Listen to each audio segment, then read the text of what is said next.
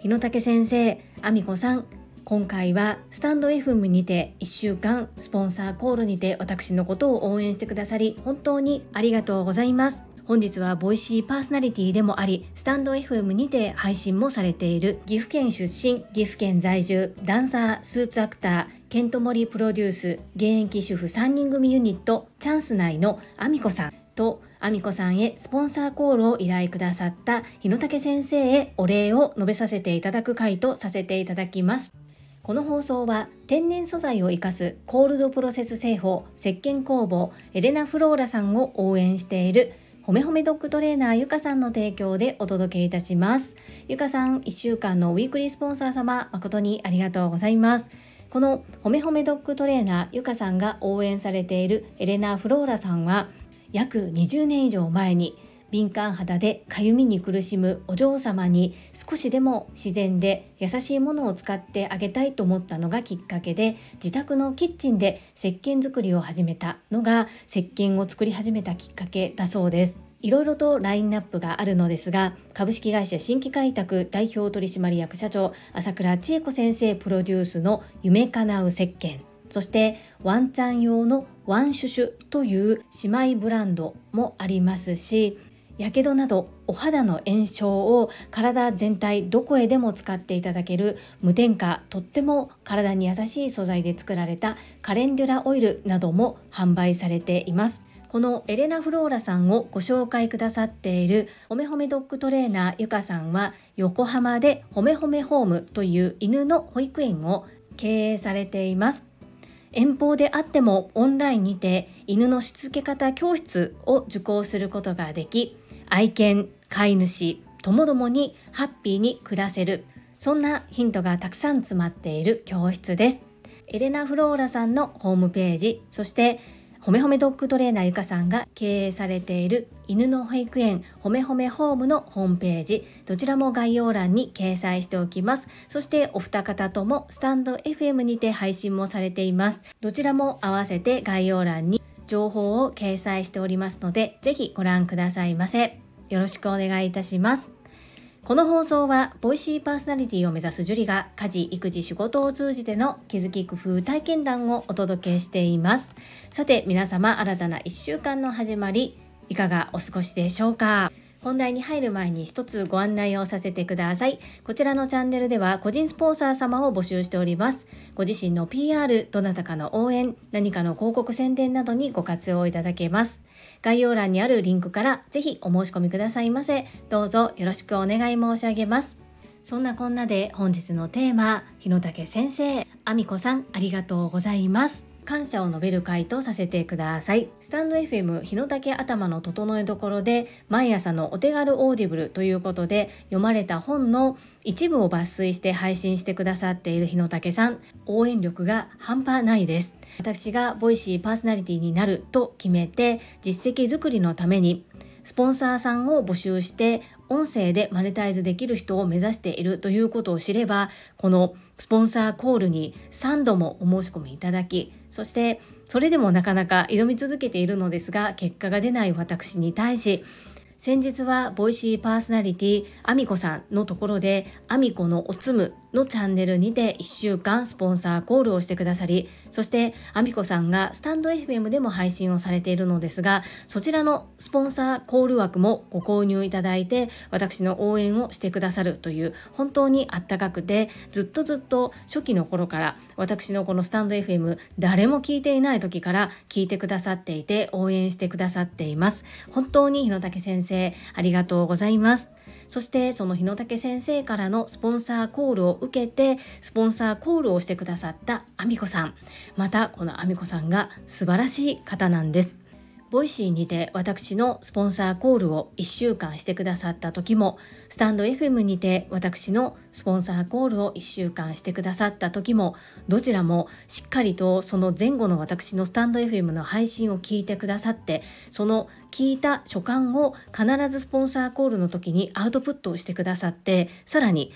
あみこさんの感想も添えてくださっているんです。私とあみこさんには大きく目に見えて分かりやすいところで言うと、共通点がふたつあると思います。ひとつは働く女性、働くお母さんであるということ。ふたつめは子どもが何らかの障害を持っているということで、このふたつの共通点から私の話に共感いただけていたり、うちの次男くん発達障害グレーゾーンの子ですけれども、あみこさんのご子息も自閉症ということでいろいろと大変なこともあったり、もうあみこさんのご子息に関しては高校生に入られたということで、私の次男小学生の頃を思い出して共感していただけたりということで、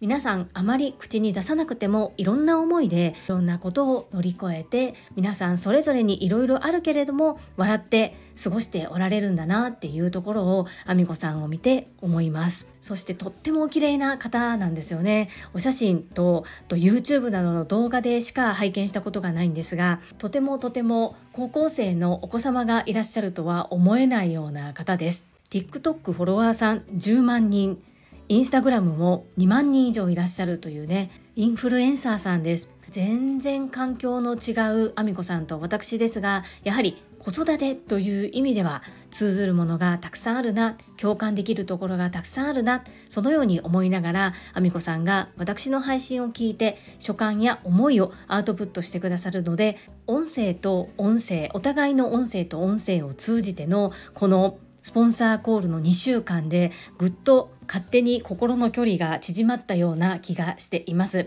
なかなかここまでスポンサーコールする方のことを調べて、私のこと全然知らなかったはずなので、しっかりと ピーアール いただける、すごいなっていうふうに思います。私もあみこさんを見習ってご依頼いただけた方が満足していただけるようなスポンサーコールを目指します。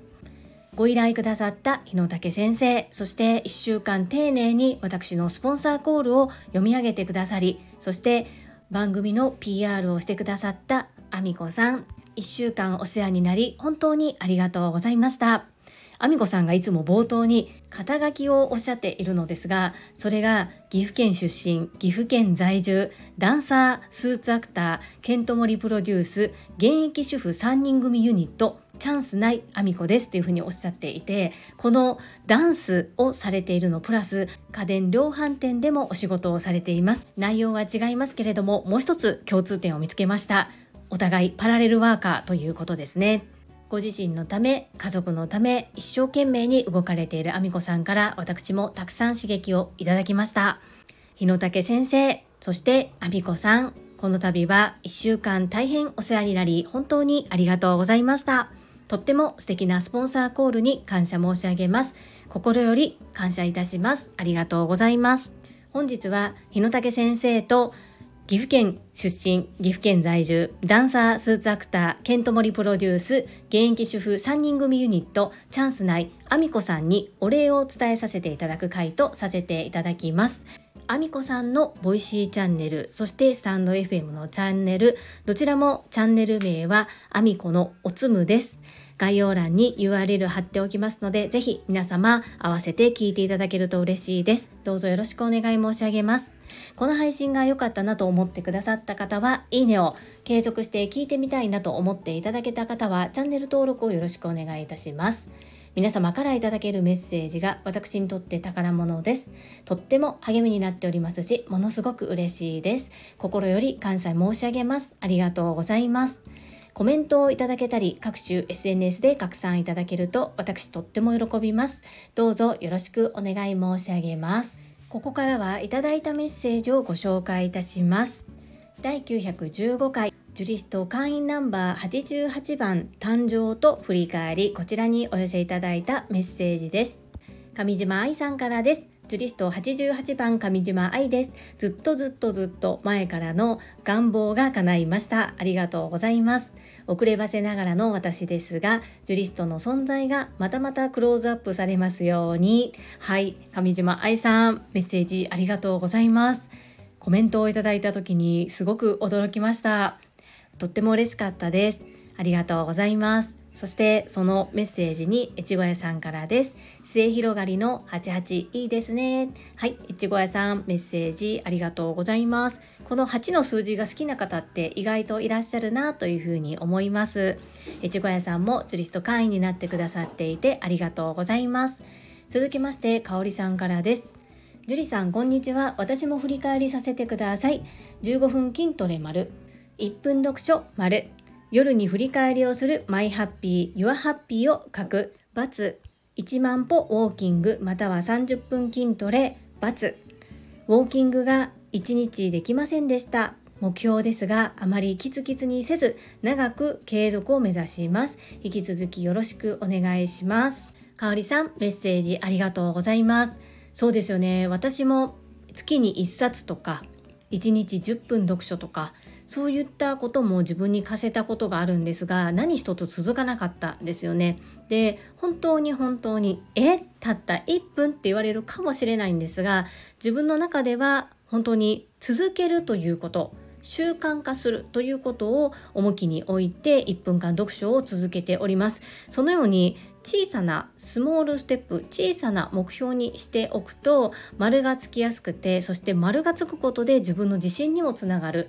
なのでいっぷんより多く読めてしまうというような相乗効果を感じているので、香織さんがおっしゃるようにあまりキツキツにせず、長く細く長くでいいので継続できるということを習慣化してしまう方がいいかもしれないですね。ここは人によっていろいろ考え方があると思うんですけど、ご自身が合う方法が見つかるといいなというふうに思います。メッセージありがとうございます。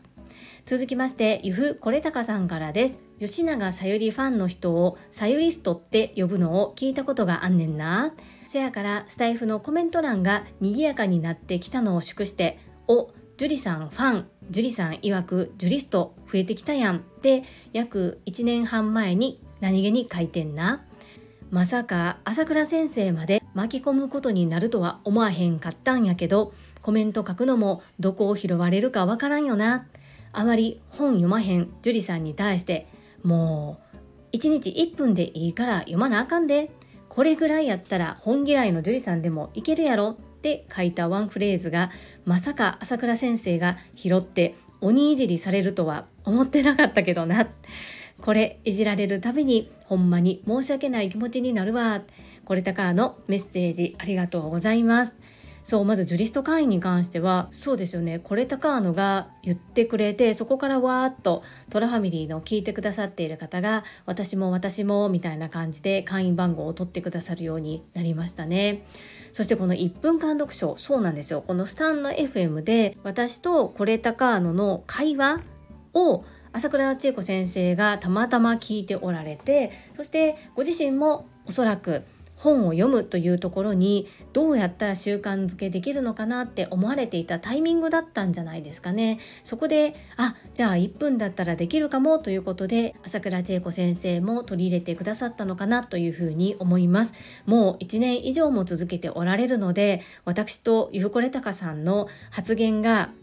発端だったかもしれませんが、もう十分先生のものになっていますよね。なので私もなんだか、ね、名前を出していただくために恐縮だなと思うんですけど、その度にやっぱりあ、私もしっかりとこれを受け止めて、自分の発言、そして自分たちのやり取りが聞いてくださっている方のためにもなるんだなっていうことが知ることができて、とっても嬉しく思っています。そして朝倉千恵子先生は出所を大切にされる方です。なのでそのように名前を出していただくために、私もどなたかの ティーティーピー 徹底的にパクるや ティーティーエム 徹底的に真似るをさせていただいた時には、しっかりと出所をお伝えして発言するように心がけております。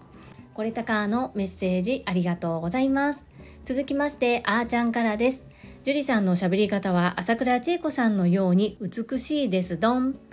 週の振り返りすんばらです。オラは確定申告のデータ入力に死にかけてますどん。あーちゃんメッセージありがとうございます。私音声配信した時に朝倉千恵子先生をお手本にさせていただきました。私が音声配信を始めた時はまだ ティーエスエル の塾生ではなかったんですけれども、約そのいちねんごですかね ティーエスエル の塾生になることとなるんですが、桜千恵子先生がどなたかのコメント返信に対して自分の声を録音してみて聞き直してみるととても勉強になりますよ、学びになりますよというふうにおっしゃっていたことを実践行動する形でスタンド エフエム の配信を始めました。で、私はあーちゃんのスタンド エフエム の発言の中でこのフレーズが好きです。そんなこんなだどーんって、このそんなこんなでっていうところをそんなこんなだどーんっておっしゃるところが大好きです。皆様がこう癖になってあーちゃんの配信を聞きたくなるのがとってもよくわかります。とっても素直で前向きで優しいあーちゃんなんだなということが配信からにじみ出ています。あーちゃん、メッセージありがとうございます。最後にソンジンさんからです。ジュリさんオス、にじゅうさんにちはリアルでお会いできてバチクソ嬉しかったです。講演会後のランチ会も最高の時間でした。講演会当日はまさに次男くんを心配ではなく信頼して参加されていたんですね。学びの実践素晴らしいです。ジュリスト会員ナンバーせんごひゃくきゅうじゅうなな希望です。よろしく。わー、孫仁さんメッセージありがとうございます。はい、にじゅうさんにちはと行くつもりで調整はしていたんですけれども、確実に行けると決まったのが前日でした。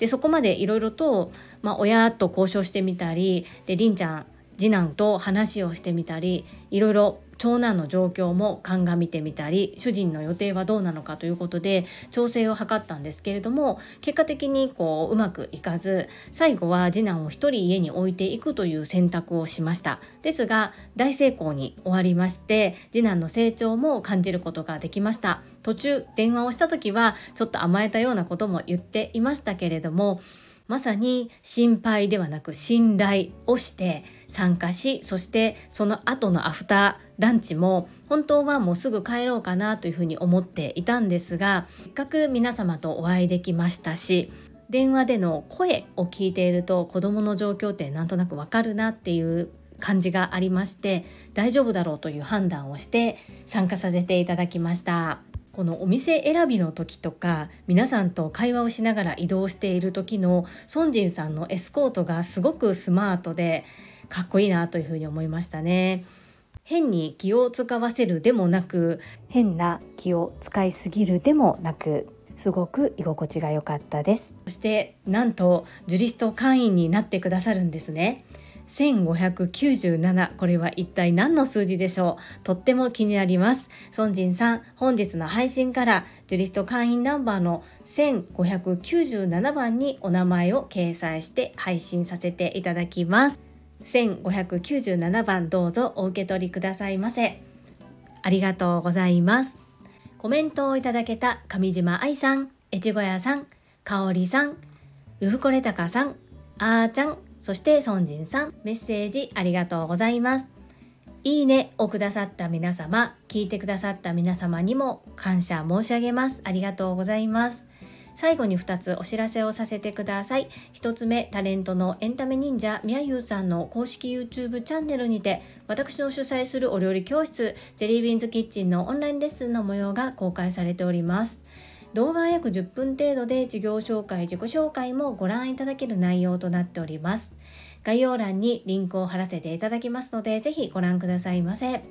ふたつめ、ひゃくにんチャレンジャー in 宝塚という YouTube チャンネルにてよんじゅうににんめでご紹介をいただきました。こちらは私がなぜパラレルワーカーという働き方をしているのかということがわかる約ななふん程度の動画となっております。概要欄にリンクを貼らせていただきますので、合わせてご覧いただけると嬉しいです。どうぞよろしくお願い申し上げます。